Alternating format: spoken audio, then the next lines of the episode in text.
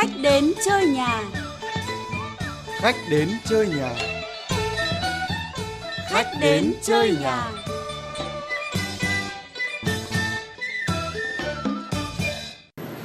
Các bạn thân mến, tôi đang có mặt ở đường Lạc Long Quân ạ. Và dọc hai bên đường thì đang được bày bán rất là nhiều các cái loại cây cảnh như là đào, quất, mai hay là lan hồ điệp, với đủ màu sắc rực rỡ làm cho cái con phố này nhộn nhịp hơn ngày thường rất là nhiều. Tuy nhiên cái điều mà tôi chú ý thì lại là một cái chị lao công mà đang cần mẫn thu dọn rác ở gần đó. Và bây giờ thì tôi sẽ đến hỏi xem là cái công việc của chị trong những cái ngày cận Tết như thế nào nhỉ ạ? Vâng, em chào chị. Chị ơi, gần Tết rồi thì cái công việc của chị có vất vả hơn so với cái ngày thường không ạ? Đương nhiên là phải vất vả hơn rồi. Rác số lượng nó nhiều lên, phải đến gấp 10 lần mọi khi ấy. Thế thì trong những ngày cận Tết khi mà mọi người đang rất là rộn ràng đi mua sắm Tết các thứ ấy, thì bản thân mình thì có những cái băn khoăn lo lắng gì cho trong những ngày Tết sắp tới không? Chị chỉ lo làm cho tròn nhiệm vụ thôi. Thế thì việc nhà con cái thì như thế nào? Nhà con cái thì có ông xã lo. Em cảm ơn chị nhé. Vâng, với chị lao công trên phố Lạc Long Quân thì có lẽ là nỗi lo ngày Tết là làm sao mà chị có thể làm xong sớm để được về nhà cùng với chồng con sắm sửa cho một cái Tết sắp tới. Còn với anh lái xe ôm đứng ngay gần đó thì dường như là vẻ mặt của anh khá là suy tư. Bây giờ gần Tết rồi, giờ ai mà chả phải coi như là lo tiền để mà coi như là sắm sửa. Bây giờ thì coi như là cũng không góp để dần rồi coi như gần sát Tết thì là mình mới có tiền mình mua được. Tại vì là Tết thì lại ít người đi hơn là những cái ngày thường. Đa số nó gọi về ứng dụng là nhiều. Vâng, thưa các bạn, với những cái người mà tôi gặp trên phố ngày hôm nay thì Tết đồng nghĩa với trăm nỗi lo và bao khoản chi tiêu đổ vào đầu họ. Đến bây giờ thì cơ quan mình cũng chưa có thông báo chính thức gì là có thưởng Tết hay là không thưởng Tết, mà mình thì cũng khá là buồn vì lo lắng vì là Tết đến nơi rồi mà chưa sắm sửa được gì.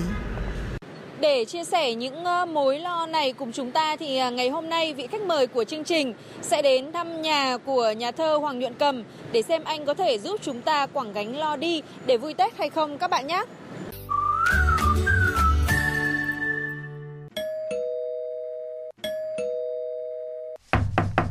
Nhà thơ Hoàng Nhuận Cầm có nhà không ạ? Ai đấy nhỉ, nghe cái tiếng gõ cửa quen quá. Úi giời ơi, nhận ra người quen rồi. Đây, đợi, tôi xuống ngay. Vâng, em Ngọc đây anh Cầm ơi. Xin chào Trương Anh Ngọc, xin chào. Này, hôm vừa rồi là tớ xem cái trận bóng đá giải Italia mà là Ngọc bình luận rất được đấy nhá. Thế thì Tết nhất chuẩn bị đâu rồi mà lại còn ghé qua đây này? Tết nhất đấy ạ? Vâng, sắp Tết đến nơi rồi nhưng mà em có chuẩn bị gì đâu, em chỉ mua mỗi một cành tuyết mai em cắm ở nhà thôi. Còn Tết này bọn em đi chơi như mọi năm thành ra là không chuẩn bị gì cả. Đi chơi mà mang máy ảnh đi theo đúng không? Bọn em đi loanh quanh chụp cảnh phố phường vào dịp Tết ấy mà. Thế à? Vâng ạ, để xem mọi người chuẩn bị Tết đến đâu rồi, rồi là không khí phố phường ra sao. Chứ còn Tết này thì em không đón Tết ở nhà anh ạ. Này, thế mang tới tờ báo đấy à? Vâng, em tặng anh tờ báo. Vâng, đoán cái này tặng mà. Báo ra sáng nay anh ạ. Tớ là thích báo Tết lắm nhá. Vâng. Đủ hết này. Lúc nãy mà bạn nói một câu mà vào tai tớ ngay. Vâng. Tức là bạn bảo là Tết em chả phải lo gì. Này, đấy là một người, tôi nói thật nhá, hơi bị dị biệt trong những người mà cầm cập trong cái dịp Tết này rồi đấy. Chứ tôi thấy là nó kỳ lạ lắm. Không hiểu bạn có thấy không? Cái thời bao cấp ấy, khó khăn ngày xưa mà, thì tôi đi đâu cũng nghe thấy là vui như Tết. Thế bây giờ rõ ràng là cuộc sống đầy đủ khấm khá hơn, thì lại nghe nhiều cái câu lo như Tết. Thế tôi lại rất là buồn cười nhá. Vậy thì chúng ta tiện đây nhá, sẽ cùng trao đổi cái chủ đề quẳng gánh lo đi mà vui Tết. Tôi, nhà thơ Hoàng Nhuận Cầm. Tôi, nhà báo Trương Anh Ngọc. Chúng tôi đang trao đổi về chủ đề quẳng gánh lo đi mà vui Tết. Câu đầu tiên thì Cầm vẫn phải nhắc đến, tức là tiền đâu. Năm hết Tết đến rồi. Tiền đâu, vâng ạ. Bao nhiêu khoản phải chi mà nghe nói thưởng Tết năm nay thì rất ít. Không biết là báo của anh thế nào, nhưng mà bên một số cơ quan bạn bè tôi thưởng ít lắm. Tiền lương của họ thì không cao, mà một số doanh nghiệp thì không phải là dọa nữa, mà lại còn đưa ra tức là sẽ thưởng bằng sản phẩm. Anh ạ. Tức là không có tiền mặt phải trả sản phẩm đúng không anh? Sản phẩm thế bảo thì cả Tết chỉ ăn nước mắm mà, hay ăn mứt à, hay chè gừng à, đúng không? Thế còn công ty mà họ sản xuất dầu hỏa thế thì mang dầu hỏa về nhà. Thế thì rất là khó. Lương tăng một ấy, thì xăng điện nhu phẩm tăng gấp 3 ấy. Mà nói thật nhá, hôm qua tôi đọc một cái Facebook của một em sinh viên bảo là Tết này chả về nhà nữa. Bởi vì này, vừa đi vừa về là đã 2 triệu rồi, mà ít nhất phải có quà cho bố mẹ, có quà cho hàng xóm, cho nên là tôi ở lại mấy Tết. Có lẽ Tết năm sau con mới về, tôi đọc lên tôi rưng nước mắt, quả là cái nỗi lo mà. Nhưng anh ạ, nó lại có một câu chuyện khác. Ví dụ bọn em đều là những người chồng, mà những người chồng nhiều khi mà khoảng 20 mấy Tết ấy, về nhà bao giờ vợ cũng hỏi thế năm nay tiền thưởng Tết của anh là được bao nhiêu, thì mình nói ra một con số, vợ bảo ô thế năm nay ít hơn năm ngoái à, năm ngoái là còn ít hơn năm trước nữa à, chứng tỏ là cơ quan của anh năm nay làm việc rất là lỗ, rất là kém, hay là anh có vấn đề gì với sếp. Tức là gì, đi cùng với cả câu chuyện về tiền thưởng Tết là rất nhiều những yếu tố khác, ví dụ như là lên dự trù chi này, sẽ chi bao nhiêu tiền để mua cái gì, để ăn cái gì này, nhưng mà đi kèm theo một yếu tố khác nữa, đấy là những sự trì chiết của vợ. Đấy, mình đưa tiền Tết nhiều thì vợ bảo năm nay làm việc tốt lắm, đi tiền ít thì bảo hay là lại giấu một khoản đi đâu rồi, khổ lắm anh ạ. Có thì cũng vất vả, cũng rắc rối, mà không có thì cũng càng rắc rối hơn nữa. Và đi cùng với đó, đó là một cái tâm trạng, em nghĩ một tâm trạng là tâm trạng đối phó. Mấy năm gần đây rồi em bắt đầu để ý các bạn trẻ, rồi cả các bạn trong tuổi như em nữa, trước Tết bắt đầu kiểu gì cũng đưa lên Facebook một cái ảnh một đứa trẻ đang nằm lăn đùng ra, xong kêu là đang yên đang lành thì tự nhiên Tết. Mà tự nhiên Tết ở đây là gì, ví dụ như là họ đang đi theo công việc, họ đang đi học hành, họ đang bắt đầu làm này làm cái kia, thì tự nhiên Tết phát ngắt tất cả mọi thứ ra và bắt họ quay trở về với cái nhịp độ là gì, đi mua sắm này, rồi là đi biếu xén này, đi nội đi ngoại này, rồi là đi dọn nhà nhỏ dọn cửa này. Và có một cái chi tiết rất là hay, đấy là bạn bè của em là gì, những ngày này á là bắt đầu lên mạng kêu trời ơi đi tôi ô xin về quê hết rồi, bây giờ tôi làm sao để trông con đây. Đó, một nỗi lo nhá. Rồi một nỗi lo khác này, mọi người ơi làm cách nào để bây giờ có người nào đấy để đến dọn nhà cho tôi được không. Tức là gì, em thấy mọi người xong mà sao mà khổ thế. Thế này Ngọc ạ, vâng, anh phải than thở với em ngay, rõ ràng là anh có muốn không lo cũng vẫn cứ phải lo cơ, công việc cơ quan bận rộn hơn rất nhiều những ngày Tết, anh công nhận không? Đấy, đúng như thế anh ạ. Bạn nhìn lúc nãy bạn khác không, vào VOV2 bạn thấy khác không? Các chị em im thít lại, không ai dám ho nữa, làm như mà máy gạt đập liên tục ấy, đúng không? Thì đúng, cơ đúng, quan đúng, tôi đúng. Thế thôi, công việc nhiều thế mà những cái việc anh nói là đối phó, nhưng tôi nghĩ lại muốn tranh luận này, đây không phải đối phó mà là đối xử cơ. Anh ạ, làm sao Tết mình lại không đi thăm, bây giờ cứ thấy là xấu, đây là lịch sự chứ. Vâng. Đi thăm sếp của chồng này, đi thăm sếp của vợ này, rồi cái này nữa là thiêng liêng, muốn con hay chữ phải yêu đấy thầy, đi thăm cô giáo các con nữa chứ, rồi là hai bên họ hàng. Anh ạ, tổng cộng thì anh ấy ít nhất cũng là 15 người. Hơn 15 người đấy, em nghĩ phải hơn đấy. Lại còn chuyện này nữa, bạn bè đồng nghiệp cùng cơ quan, những người họ ở tỉnh xa, ví dụ như thế, thì là trước khi Tết họ về quê. Đúng rồi. Thì bây giờ họ bảo thôi em muốn gặp anh một tí, anh em mình ngồi với nhau một tí, anh em mình uống với nhau một tí, chia tay nhau, nhưng mà bây giờ nghị định 100 về cái việc là bây giờ mình lái xe là mình không có được uống đâu. Đúng rồi, đó. Nguy hiểm lắm. Tôi có một bạn bị phạt một rồi 300 triệu mặt tái dại đi. Tức là lo nhiều đúng không anh? Lo đúng quá không? Nhiều luôn, bạc mặt đấy. Vâng. Thế này này anh ạ, con gái tôi đang học ở Singapore mà có Tết nó phải đeo cái biển, tôi tưởng nó hài hước thật. Không hỏi thăm chuyện gia đình, bao giờ có con, nó muốn bao giờ có con là con công việc của nó chứ mà, rất sợ thế. Chính xác. Tức là không hiểu sao bảo thế, hỏi thì làm sao bảo con không thích hỏi và cũng không hỏi mức lương của tôi bao nhiêu. Ôi, đấy là nỗi lo của em đấy ạ. Trước Tết em bị hỏi, sau Tết em bị hỏi, thậm chí là hàng ngày em bị hỏi. Em nghĩ đây không phải là những câu hỏi vô duyên ở trong Tết đâu, mà quanh năm suốt tháng luôn. Đấy, đúng rồi ạ. Quanh năm suốt tháng, nhưng mà Tết người ta hỏi nhiều nhất. Thế còn cái nỗi lo này nữa, cái nỗi lo an toàn thực phẩm ấy. Có rất nhiều cái thứ mà rồi lên Facebook mà tôi sợ, bảo thế này thì giết người à, cái nước mắm gì mà lại pha cái gì ấy, hóa chất gì đấy, mà nó lại xảy ra trước Tết chứ. Đấy, thế rồi còn lo hơn nữa. Hay giả, nói chung là mình kể ra nhiều chuyện mà thấy đau đầu quá anh ạ. Bây giờ em bắt đầu bớt tươi rồi đấy, tại anh đấy. Bây giờ thế này nữa, tôi muốn trao đổi với anh nữa về luật phòng chống tác hại của rượu bia mà một số anh em thì đều ủng hộ, tức là bỏ được thì tuyệt vời, bởi vì ta phải nghĩ này, khi chưa có nghị định này biết bao tai nạn thương tâm xảy ra. Đúng rồi, đúng không? Em ủng hộ toàn rượu bia, em ủng hộ. Riêng việc này thì em hoàn toàn ủng hộ. Thực ra là em ủng hộ cả cái việc là người ta uống như thế nào sao cho nó có điều độ, sao cho như nào là văn minh. Bây giờ sau mỗi dịp Tết nhá, em để ý rồi, sau mỗi dịp Tết là bao giờ cũng có số thống kê về cái việc là có bao nhiêu vụ ẩu đả liên quan đến rượu bia, bao nhiêu vụ tai nạn giao thông liên quan đến rượu bia, và con số nào mình cũng cảm thấy vô cùng là đáng báo động cả. Và bây giờ có cái nghị định như này thì mình cảm thấy thực sự là yên tâm. Không có rượu bia thì kiểu có vui hay không? Em nghĩ rằng là khi người ta yêu quý nhau, khi người ta thực sự chân thành với nhau, khi người ta có trái tim người ta đến với nhau thì đấy là vui rồi, đấy là tấm lòng, đấy là tình cảm. Anh em mình uống với nhau, có mỗi ly trà đây này cũng vui này, rất việc vui. Gì cứ phải là việc tôi, gì cứ phải là lấy rượu mà. Đâu tôi bớt lo đi ạ. Vâng đấy anh, việc gì cứ phải lấy rượu lấy bia ra thì mình mới vui hơn. Này anh ơi, đó đâu. Thế thì ngày xưa các cụ mà ông bà của chúng ta ấy, không hiểu có lo như là chúng ta lo bây giờ không nhỉ? Ngày xưa cũng uống rượu nhưng mà những cái vấn đề liên quan đến giao thông, đến vấn đề liên quan đến an toàn thực phẩm, những vấn đề liên quan đến đánh lộn nó không nhiều như bây giờ anh ơi. Em nhớ là ngày xưa ấy, bố mẹ em ấy, khi chuẩn bị cho một cái Tết cũng rất là vất vả. Em nhớ là có những năm đến chiều 30 Tết rồi, mẹ em vẫn còn đi lo cái này đi lo cái kia, bố em dọn nhà dọn cửa, bởi vì quanh năm suốt tháng mà cứ đi làm rồi. Tức là đúng đó anh có nhớ không ạ? Có. Nhưng bây giờ nhá, sau bao nhiêu năm trôi qua, bây giờ mẹ em không như thế nữa, bố em cũng không như thế nữa. Thứ nhất là vì các cụ già rồi, thứ hai nữa là các cụ bắt đầu thấy câu chuyện liên quan đến việc những cái hình thức liên quan trong Tết nó mệt mỏi quá, nó vất vả quá và không nhất thiết cần phải làm như thế nữa.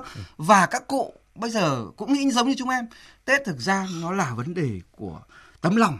Tết nó không phải là câu chuyện về đồng quả tấm bánh, không phải là nhà nấu bao nhiêu cái bánh chưng, không phải là cây đào này bao nhiêu tiền, rồi là trăng đèn kết hoa là bao nhiêu. Đó, Tết chính là con cái đến chơi, con cái đến thăm, chúc bố mẹ những câu khỏe khoắn, mà đấy là chúc thực sự trong lòng nhá. Rồi là năm này qua năm khác là nhìn thấy con cháu nó dần dần lớn lên rồi làm ăn khấm khá và thành công, có sức khỏe. Đấy, quan trọng là như thế. Tức là em nghĩ rằng là nhiều khi chúng ta phải đi qua rất nhiều thời gian, trải qua rất nhiều chuyện thì chúng ta mới nhận ra được bản chất ý nghĩa của cái Tết, nó không phải là ở hình thức. Đó. Đúng rồi, nó ở cái nội dung anh ạ. Chính xác ạ. Thế thì này, anh Ngọc ấy, có thể chia sẻ giúp mới cầm các quốc gia khác, các nền văn hóa khác mà anh từng có dịp đi qua và trải nghiệm ấy, họ có cái lo mức độ hóa dại như mình không nhỉ? Họ không lo đâu anh ạ.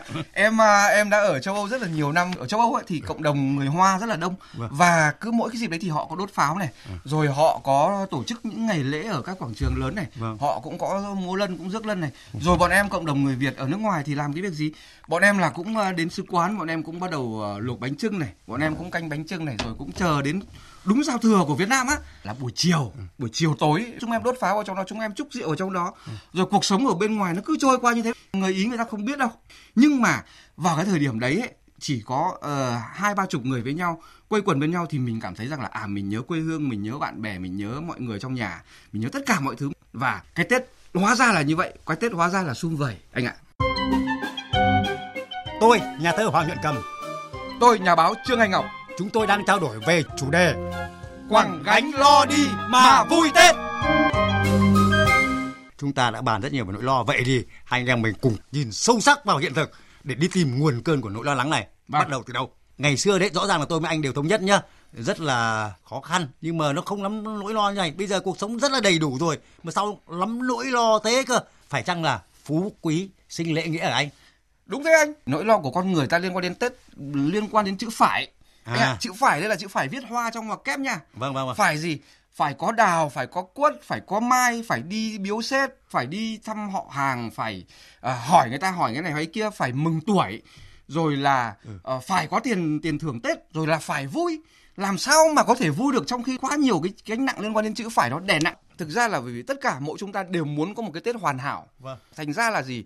Thành ra là có rất nhiều những điều mà chúng ta chưa thực hiện được, rất nhiều những điều chúng ta dở dang trong năm, rất nhiều những câu chuyện buồn nó chưa giải quyết được. Và chúng ta muốn có một cái Tết chúng ta quên đi tất cả những chuyện đó, nhưng làm sao có thể giải quyết được tất cả những chuyện đó chỉ bằng việc là chúng ta mua sắm, chúng ta đi người này, chúng ta đi người kia, và chúng ta quên đi tất cả những câu chuyện buồn mà chúng ta đang có chưa thể giải quyết được. Không thể có một cái Tết hoàn hảo, bởi vì không thể có chúng ta hoàn hảo được anh ạ. Tuy nhiên từ mấy năm nay em bắt đầu nghe một luồng ý kiến nói rằng là phải bỏ Tết đi, không nên có Tết. Họ nói rằng là nên nhập cái Tết ta vào cái Tết Tây. Rồi họ lại nói rằng là vì rất là nhiều những cái nỗi lo lắng như anh đã nói, thành ra chúng ta nên gộp vào Tết Tây để cho gánh nặng nó san sẻ nhẹ nhàng đi. Theo em nghĩ Tết là một cái gì đấy nó mang tính cổ truyền của dân tộc rồi, không thể bỏ được, không thể bỏ được anh ạ. Nhưng vấn đề là làm thế nào để cho nó nhẹ nhàng đi. Nhẹ nhàng đi, nó không trở thành gánh nặng nữa, không trở thành nỗi lo nữa ạ. Vâng, anh Ngọc thân yêu, anh nghĩ gì về internet rồi mạng xã hội mà trong khi mọi cái cảm xúc cứ bị làm quá lên? Có thể một cái chuyện cũng bình thường, nó chả có gì đâu, nhưng một ngày mà anh em mình lên Facebook ấy, đọc một dòng cảm xúc của bạn bè, mỗi người lại bình luận một kiểu, chia sẻ vào đó, xong lại thành chia 5 xẻ 7. Thế là chúng ta sẽ ảnh hưởng đúng không ạ? Đúng không? Ảnh hưởng nhanh. Đúng rồi. Anh lại nói một câu rất là hay, tức là nỗi lo có thể đến từ đâu? Ngày xưa á, nỗi lo có thể đến từ cái việc là chúng ta năm nay tiền thưởng Tết ít này, chúng ta không mua được một cây đào tốt này, rồi chúng ta đến nhà hàng xóm chúng ta thấy cây đào của nhà bên kia to hơn cây đào nhà mình, rồi là pháo nhà nó đốt to hơn pháo nhà mình.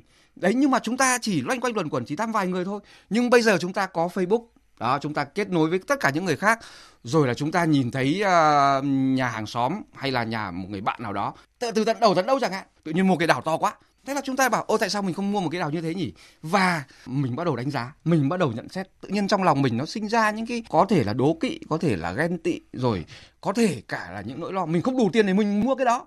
Rồi vợ mình nhìn thấy bảo anh ơi, em nhìn thấy ở trên Facebook nhà ông A, ông B rồi chị C có mua cái này, có mua cái kia, họ thậm chí còn mua ô tô tặng vợ cái kìa.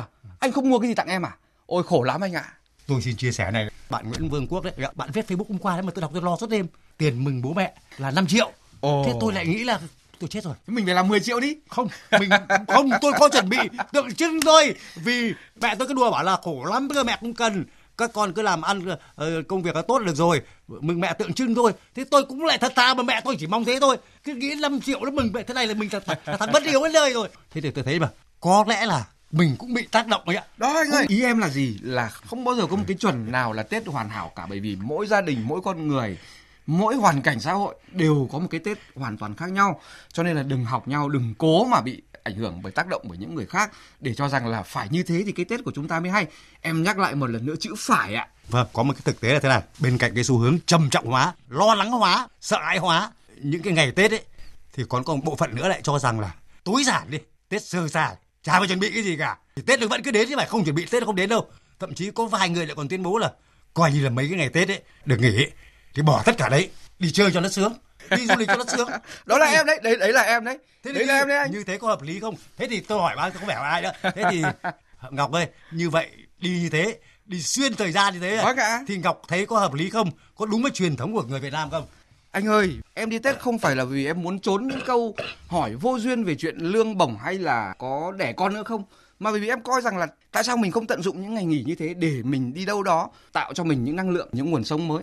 Đương nhiên nhiều người sẽ không đồng ý, nhiều người sẽ bảo là thế Tết không thắp hương à, thế Tết không đi chúc Tết ông bà, rồi Tết không làm cái này không làm cái kia à.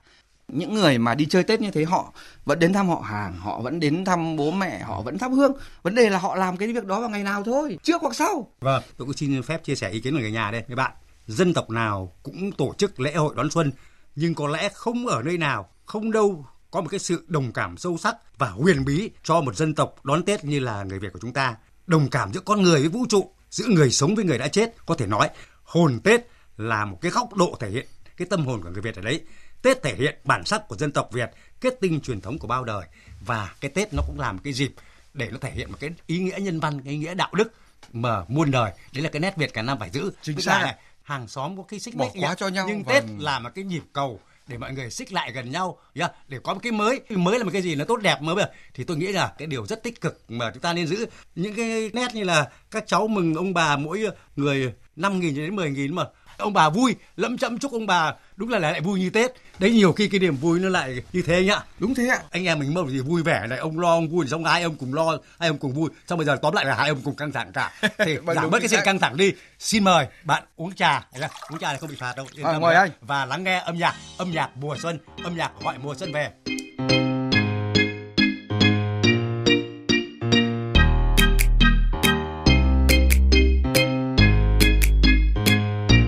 Gà là gà đang gáy, ó ó một ngày lại tới.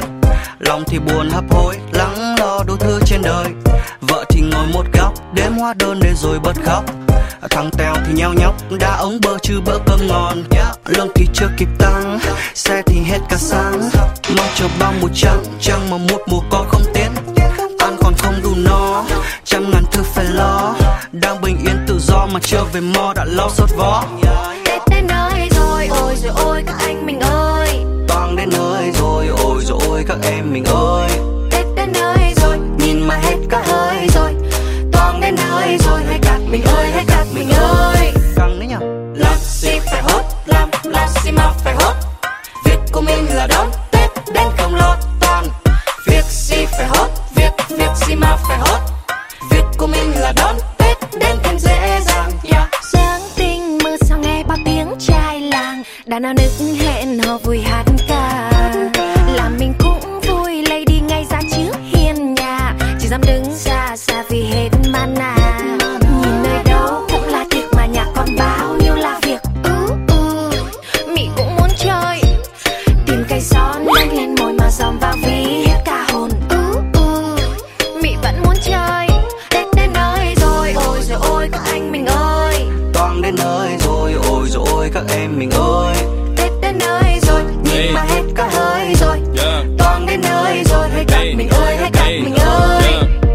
theo pay trả đen tiền cho đàn rap dài một phút, để dành tiền đó ra Tết làm show. Hy vọng chị lỗ một chút, mong chị kế toán ở bên đó luôn mạnh khỏe và luôn vui. Chuyển tiền em sớm cho em còn tính, plan em đã lên xong xuôi. Cả năm cày cuốc kiếm đồng vốn, khát khao này chưa bao giờ vơi. Đưa nhạc rap bay đi thật xa, đi làm show ở khắp mọi nơi. Yeah. Em muốn fan em vui, cùng vui ca reo hò. Nhưng đôi khi tiền không có, như muôn đá mà bị treo giò. Nhiều khi mong có nhiều nhãn hàng chạy đến dưới cục tiền màu xanh. Các chú cứ yên tâm viết nhạc và việc kinh phí cứ để bọn anh. Làm gì phải hốt, làm gì mà phải hốt. Việc của mình là đó, Tết đây không lo con. Việc gì phải hốt, việc gì mà phải hốt. Việc của mình là đó, Tết đến thêm dễ dàng. Làm gì phải hốt, làm gì mà phải hốt. Việc của mình là đó, Tết đây không lo con. Việc gì phải hốt, việc gì mà phải hốt.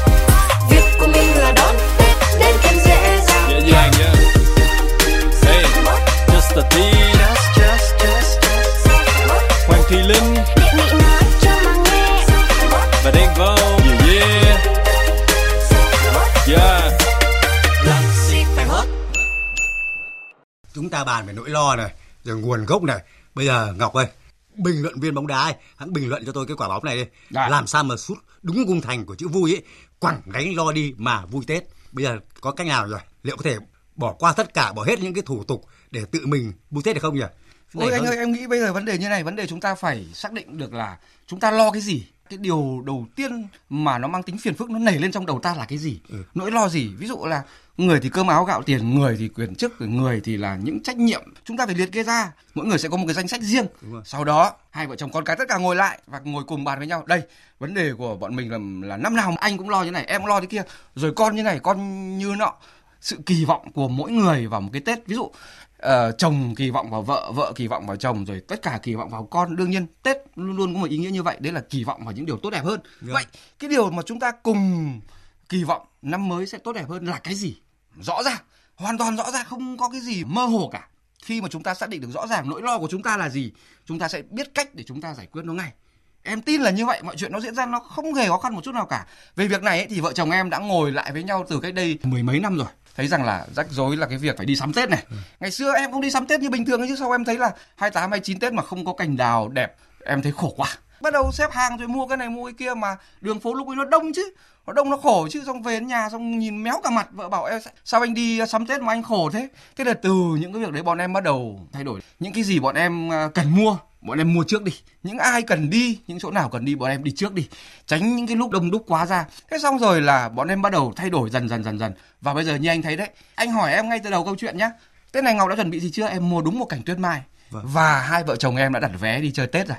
Và mười mấy năm nay Tết nào bọn em cũng không ở nhà. Nhưng đương nhiên trước đó là bọn em đã qua ông bà, bọn em đã làm hết các thủ tục rồi, đơn giản rồi. Và điều quan trọng là gì? Điều quan trọng là ông bà lúc nào cũng cảm thấy rất là vui. Và em cảm thấy một cái điều xúc động, tức là và cái lúc giao thừa là bọn em làm một cuộc livestream, bố mẹ ở Hà Nội, con thì ở Anh, rồi bọn em ở một nước nào đó, bọn em làm cầu truyền hình anh ạ. Bọn em làm cầu truyền hình anh ạ. Và bọn em cảm thấy rất là vui, bởi vì bọn chúng em có thể không cùng ở bên nhau trong thời điểm đấy, nhưng trái tim của bọn em, tình cảm của bọn em gần nhau. Đấy là gì? Đấy là chúng em nghĩ đến nhau và nhớ đến nhau rồi anh ạ. Tết là như thế, sum vầy, cái ý nghĩa của nó chính là như vậy. Đúng rồi. Thế thì không biết là họ hàng này, người thân của anh thì thông cảm rồi, thế còn xã hội này và gần hơn những hàng xóm xung quanh mà họ nhìn anh có giống như một cái ông nó hơi dị không? Em thấy là cũng có một vài người cũng nói này nói kia, rồi thỉnh thoảng người ta cũng bình phẩm ngay sau lưng mình mà. Nhưng mà em nghĩ điều quan trọng anh ạ, Tết là ở lòng mình. Mình sống với mọi người như thế nào là mình biết, chứ còn mình không nên để những đánh giá bình phẩm của những người khác nó ảnh hưởng đến bản thân chúng ta, bởi vì họ không sống cho chúng ta được. Tết của họ mình tôn trọng, Tết của chúng ta họ cũng nên tôn trọng. Điều quan trọng lớn nhất luôn luôn như em nói, Tết là một ý niệm tuyệt vời về sự hạnh phúc cũng như là sum vầy. Và chúng ta sum vầy theo cách nào thì đấy là sự hạnh phúc của riêng chúng ta. Chúng ta chia sẻ với mọi người được thì tốt, họ hiểu được thì tốt, còn họ không hiểu thì cũng chả vấn đề gì cả. Có cái điều này anh em mình phải chia sẻ với nhau một cách thật là khách quan và công bằng, tức là phải đối diện với những cái nỗi lo ngày Tết mà. Và ta thấy rằng đây là cái nỗi lo không phải trên ai cả, không ai là không lo đâu. Bản thân tôi cũng lo đấy, tôi thật anh ấy, tôi còn lo là tối nay, chiều nay này, cái cụ em tôi làm ngân hàng mà nó hứa đổi cho mình là 1 triệu tiền tiền mới rồi, nó có đổi không, mà không có thì thế nào? Anh ạ, tôi để tôi mừng tuổi cơ. Sao anh nhiều nỗi lo thế? Đấy, không, khổ như con gái tôi ở nước ngoài về nó thích. Nó bảo là con muốn là có 1 triệu tiền mới mà lại mệnh giá là 10.000, rất là căng thẳng. Nhưng mà mừng tuổi nhiều thế ạ? À? Không, chắc nó về quê còn có rất nhiều các em mà. Đấy, vâng. Cái việc này thì anh em mình suy nghĩ vậy. Bây giờ chúng ta cùng lắng nghe. Anh em ta lắng nghe âm nhạc rồi. Bây giờ cùng lắng nghe ý kiến của những người dân xung quanh ta. Chuyện làm thế nào để giảm bớt nỗi lo, làm thế nào để quẳng gánh lo đi mà vui Tết. Và chắc chắn anh em ta sẽ học được rất nhiều điều.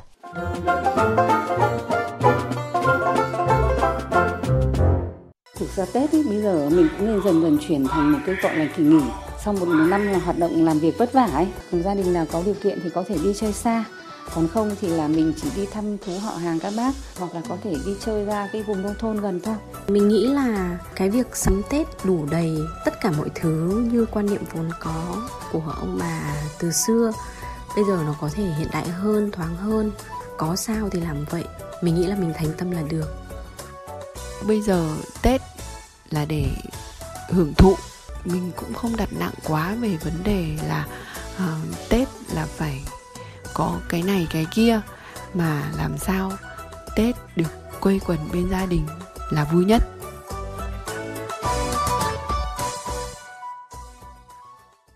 Đã có những ý kiến của khách đến trên nhà vừa rồi đấy, anh đã thấy mà.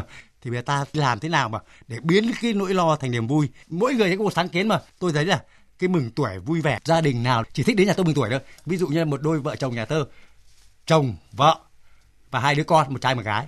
Tôi rút ra 4 phong bì, bảo trong này có một mệnh giá cao nhất. Vâng. Anh ạ. Và 3 cái nữa còn cao hơn cả mệnh giá này nữa. Thế là bây giờ là ai lấy trước ai sau. Thế là nhiều khi ông bố thì lại bốc được tờ 500, đứa con thì lại được cái tờ 1.000 thôi, thì lăn lùng ra khóc anh ạ. Thế xong bà vợ thì lại bóc ra được, ví dụ năm nay mà hãng làm một động tác con chuột cái bị mèo đuổi, thế là bà chạy khắp nhà và ông chồng là mèo. Thế là thành một cái trò rất là hay. Nhà em thì đơn giản hơn. Nhà em từ lâu rồi cũng không mừng tuổi tiền cho trẻ con ấy. Nhà em luôn luôn tặng sách ạ. Vâng. Đương nhiên là để mà biết đứa trẻ này nó thích cái gì thì cũng phải mất một thời gian đấy. Cũng phải tìm hiểu, nhiều khi là còn phải tí nhị hỏi bố mẹ nó xem là cháu nó thích cái gì. Em khi em mừng tuổi, các cụ nhà em á, có những năm em tặng thùng bia, có những năm thì em tặng quả dưa hấu. Nói chung là nó mang tính tượng trưng thôi. Trước khi nói một sách tôi phải tranh luận với anh này. Vâng, anh nói thùng bia rồi quả dưa hấu mà tặng ông bà thế là không được. Đây anh nhìn nhớ bác tôi, ông Ngọc viết nhá. Các cháu cầm phong bì xì xì đúng chưa? Đấy nhá, ông Ngọc đây nhá. Vâng. Mừng tuổi ông bà cha mẹ trong ngày Tết là một nét văn hóa đẹp của người Việt. Anh ơi, cái chuyện mừng tuổi ấy, để mong cho người ta khỏe, mong cho người ta sống lâu, nó chỉ là ý niệm thôi. Đó, không phải em tiếc tiền đâu anh ạ. Không phải em tiếc tiền đâu, mà em nghĩ rằng là thay vì ta làm một việc này, ta làm một việc khác mà ta cảm thấy vui và người đấy cảm thấy vui cũng được. Thế còn cái sách ấy, thì tôi cũng tặng sách cho các cháu đấy, nhưng mà là tặng những người lớn mà. Thì tôi không có mừng tuổi như là ông bà bố mẹ đâu. Mừng một chồng báo anh ơi, tôi cho thằng em 3 tờ, cô em gái 2 tờ. Ngày Tết chúng mày đến thăm nhau, trao đổi, văn hóa cần sự trao đổi. Thế thì mọi người đều vui cả nhá. Vâng, đấy quan trọng là mình cũng vui và cái người được tặng, người được lì xì người ta cũng cảm thấy vui. Vâng, đúng rồi. Những tờ báo nào định tặng người thân mà, bây giờ nhẹ nhàng ra để thằng em đấy biết nó hít hà mà. Trong này có thơ anh không? Bảo có. Thơ ông anh đấy. Đó. Đấy. Chốt lại là gì? Đấy là giá trị tinh thần. Giá trị tinh thần anh ạ. Vâng, giảm bớt sự kỳ vọng, sự ảo vọng nữa, tạo ra những nỗi lo lắng không cần thiết từ chính mình. Thì sẽ đem lại niềm vui không chỉ cho mình nữa mà cho mọi người. Và cũng nên nhớ một điều này nữa, đừng tạo áp lực cho người khác. Chúng ta đi tìm cái giá trị của cái Tết. Tết là dịp sum họp này, đoàn viên này, là dịp để người đi xa trở về thăm gia đình của mình, đặt đến bàn thờ chút lễ vật để thành kính tưởng nhớ tới ông bà, tới tổ tiên. Qua cuộc trò chuyện của hai anh em mình, rất mong quý vị thính giả nhận được thông điệp ấm áp của chúng tôi. Hãy chuẩn bị một cái Tết vừa với hoàn cảnh và điều kiện của chính mình, có thể giảm bớt những thủ tục không cần thiết, nhưng cần để Tết trở về với đúng nghĩa, giá trị căn bản ngàn năm của Tết Việt. Các bạn thính giả, chúng tôi nghĩ như thế này, chúng ta hãy chuẩn bị một cái Tết vừa với hoàn cảnh và điều kiện của mình thôi. Đừng trông người này, đừng trông người kia. Và điều quan trọng chính là ở cái tâm của chính chúng ta ấy. Và tôi nghĩ như thế này, chúng ta có thể giảm bớt những thủ tục không cần thiết, nhưng mà cần để cho cái Tết trở về đúng với giá trị căn bản của nó, những giá trị truyền thống dân tộc, những giá trị mà ở cái tâm của chúng ta. Tết là sum vầy, Tết là hạnh phúc, Tết là hồn Việt ngàn năm. Chương trình Khách đến chơi nhà xin phép tạm dừng tại đây. Một lần nữa chân thành bắt tay và cảm ơn Trương Anh Ngọc rất nhiều. Những người thực hiện chương trình Hoàng Nhuận Cầm, Phương Trang, Anh Tuấn, Phương Thảo. chỉ đạo nội dung Vũ Thị Tuyết Mai. Xin chào quý vị thính giả và hẹn gặp lại.